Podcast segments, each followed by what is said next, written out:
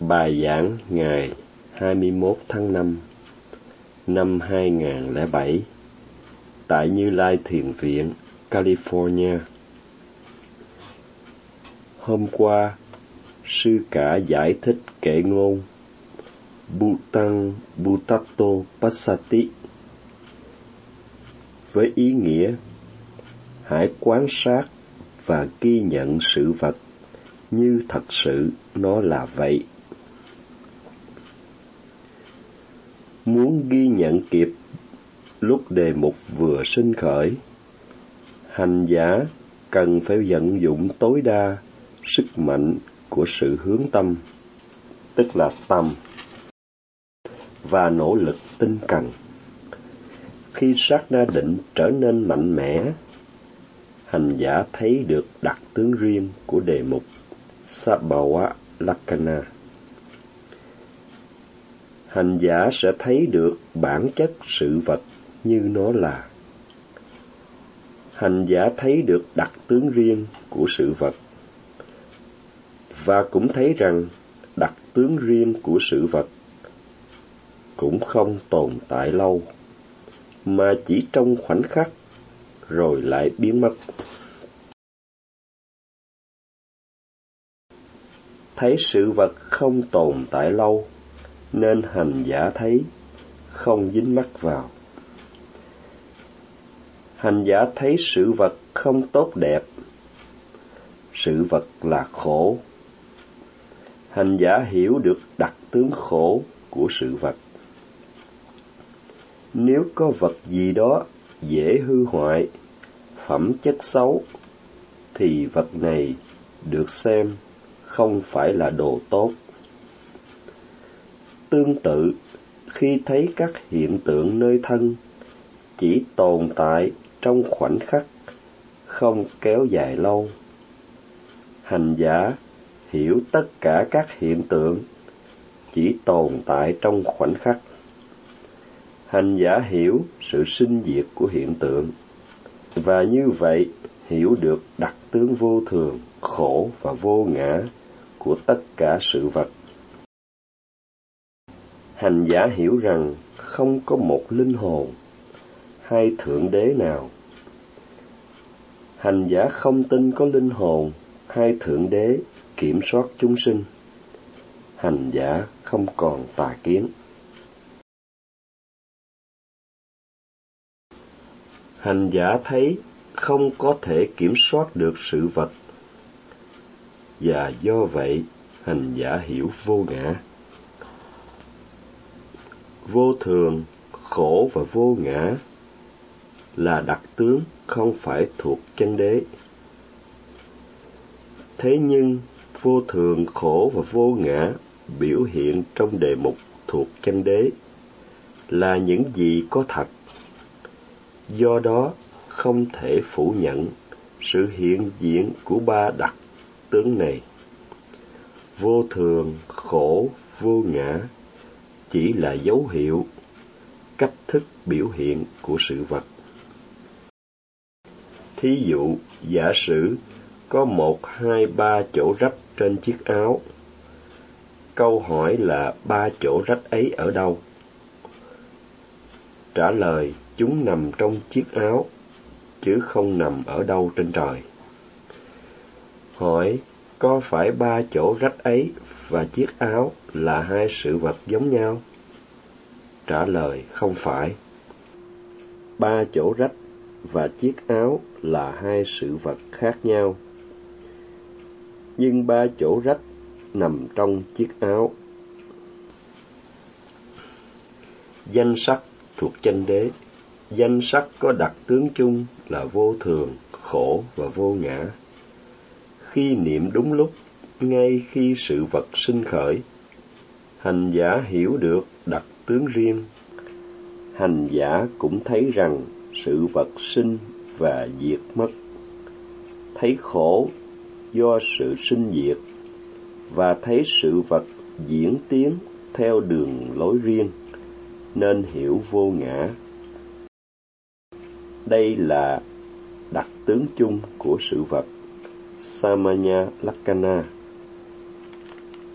chỉ đến khi hành giả hiểu được đặc tướng chung, thì sự hiểu biết này mới được xem là minh sát tuệ. Vì lẽ đó, hành giả được khuyên là phải luôn luôn giữ chánh niệm. Ghi nhận mọi hiện tượng, cho dù là cử động nhỏ nhặt như mở mắt hay chớp mắt. Nếu niệm đúng cách, hành giả sẽ hiểu bản chất thực sự của sự vật, giống như khi hành giả biết được vị riêng của thức ăn. Đó là tại sao hành giả phải niệm vào mọi hiện tượng. Ngay cả sự đóng mắt, mở mắt cũng phải được niệm một cách kỹ lưỡng hành giả sẽ thấy được đặc tướng riêng và đặc tướng chung của chúng. Dù đó chỉ là cử động nhỏ nhặt. Sư cũng đã giải thích mỗi thức ăn mang vị riêng. Dù miếng ăn có lớn, vừa hay nhỏ, vẫn có vị riêng của nó. Cùng thế ấy, các hiện tượng sinh khởi dù thô, trung hay tế cũng mang đặc tướng riêng và đặc tướng chung. Ngay trong sự mở mắt hay nháy mắt, nếu hành giả niệm hời hợt, hành giả sẽ cho rằng sự mở mắt hay chớp mắt không có mang đặc tướng riêng và đặc tướng chung.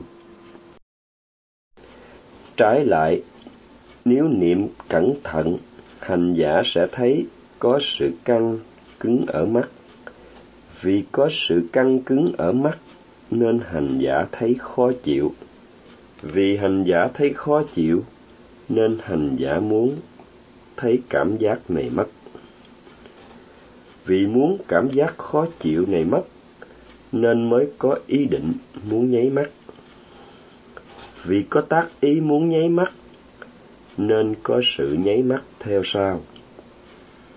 Vì có sự nháy mắt nên hành giả thấy thoải mái, không còn thấy khó chịu nữa. Tác ý muốn nháy là tâm, sự nháy mắt hình thành là vật chất. Hành giả thấy được đặc tướng riêng của danh sắc trong sự nháy mắt. Tương tự như hành giả thấy được vị riêng của thức ăn trong khi ăn đó là tại sao hành giả luôn được dặn phải giữ chánh niệm niệm vào tất cả, dù đó là sự cử động nhỏ nhặt, cũng đừng để thất niệm. Sự chớp mắt là cử động nhỏ nhặt, nhưng nếu niệm kịp thời, hành giả sẽ hiểu được danh sắc xuất hiện trước sau như cặp đôi cùng với sự liên hệ nhân quả giữa tâm và vật chất. Ngoại trừ ngủ nghỉ, suốt ngày hành giả phải giữ chánh niệm liên tục cho đến khi đi ngủ. Hành giả nên niệm vào tất cả mọi hiện tượng sinh khởi, trong lúc đi, đứng, nằm, ngồi. Hành giả có thể nghĩ, niệm vào tất cả các hiện tượng và niệm liên tục thì quá vất vả. Nếu chia làm ba thời, khi ngồi niệm phòng xẹp phòng xẹp là đề mục chính, cũng như các đề mục khác sinh khởi. Khi kinh hành hành giả giữ sự hay biết, ghi nhận vào chuyển động của chân, trong khi dở, bước, đạp. Và thời thứ ba, trong sinh hoạt hàng ngày, hành giả hãy niệm vào mọi sinh hoạt. Nếu hành giả giữ chánh niệm trong ba thời, niệm cẩn thận, niệm đúng phương pháp như được chỉ dẫn, thì hành giả niệm được tất cả các hiện tượng một cách kỹ lưỡng và sâu sắc. Giữ chánh niệm liên tục có nghĩa hành giả có sự hay biết và ghi nhận được mọi hiện tượng hành giả hãy hạ quyết tâm, không để thất niệm, cho dù trong cử động nhỏ nhặt.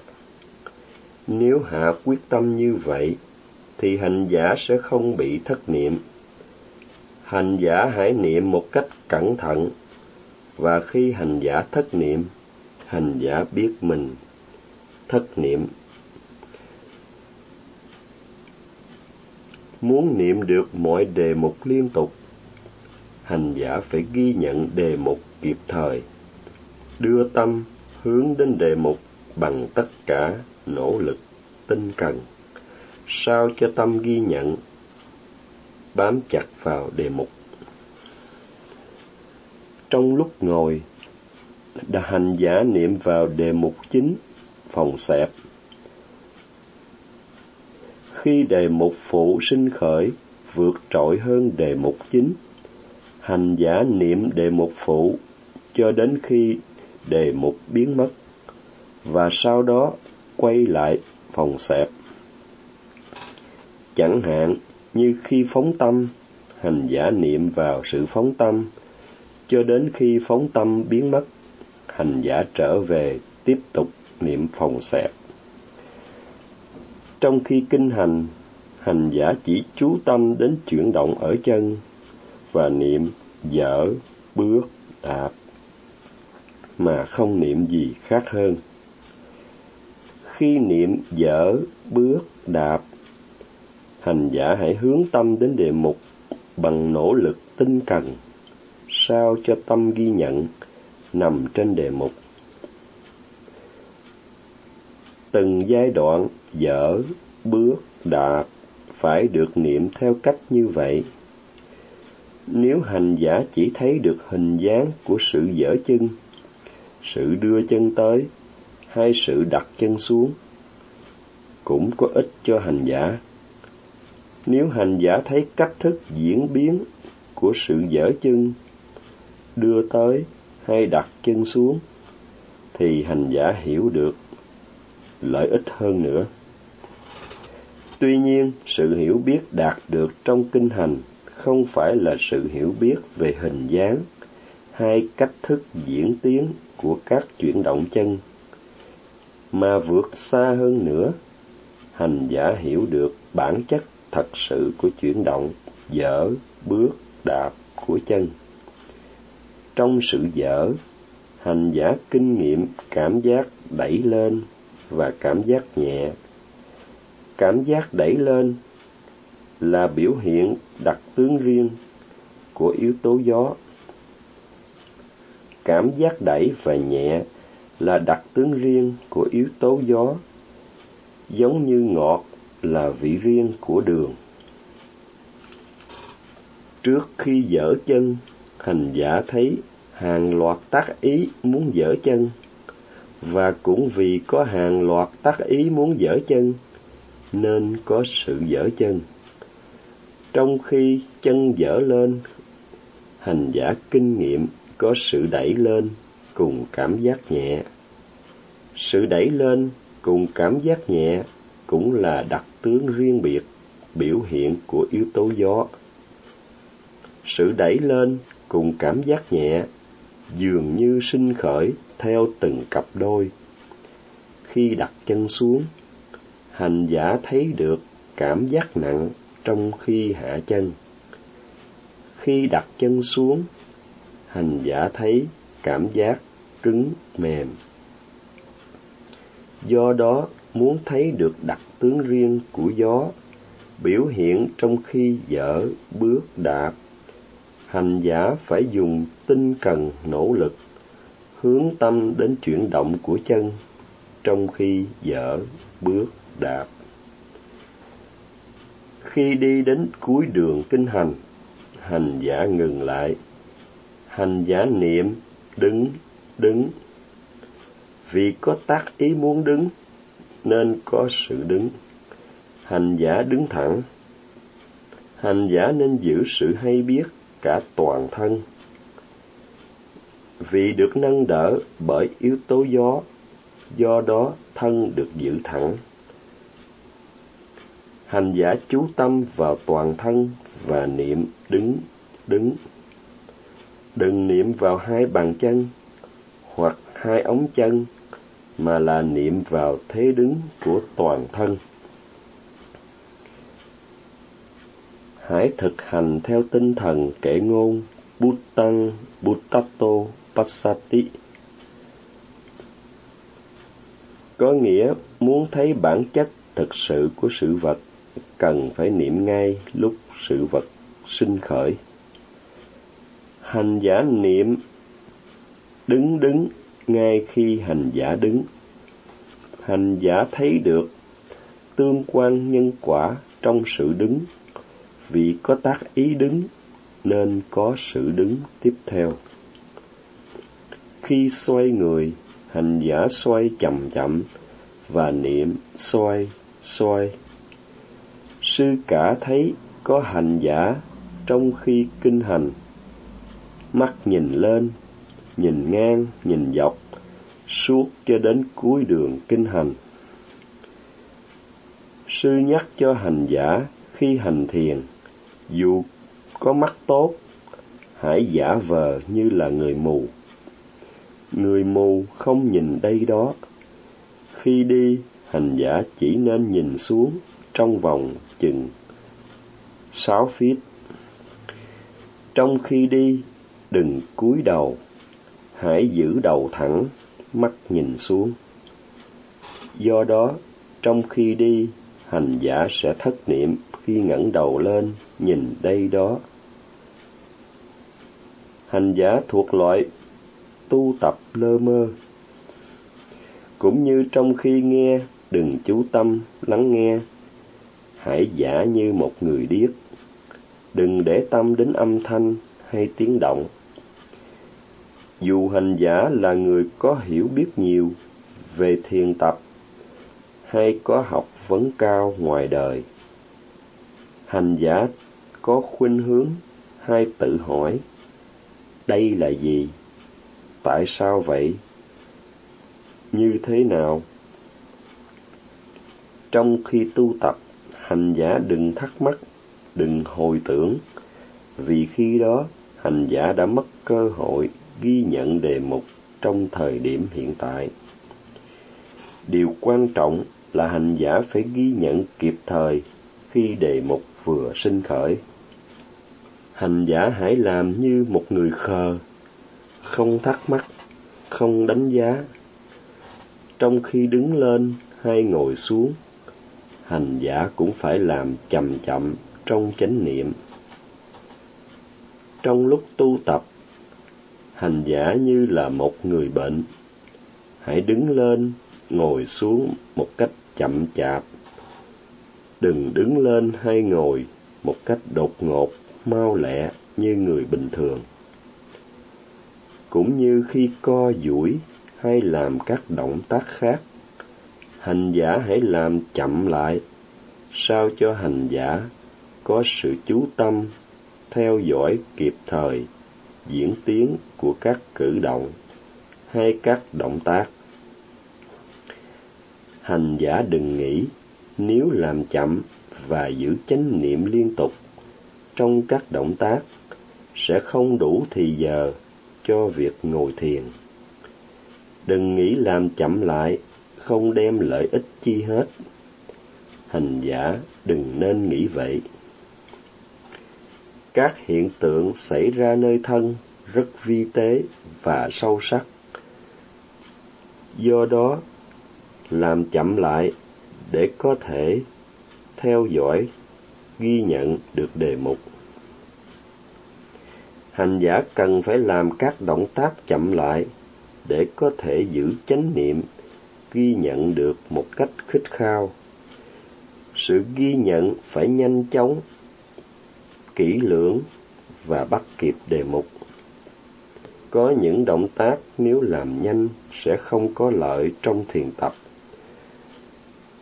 Có những động tác khác, hành giả cần phải làm vừa, không nhanh, không chậm thí dụ như ở nhà thương có loại bệnh nhân cần phải săn sóc nhẹ nhàng nếu mạnh tay có thể làm bệnh nhân chết trong trường hợp băng ngang đường cần phải đi nhanh.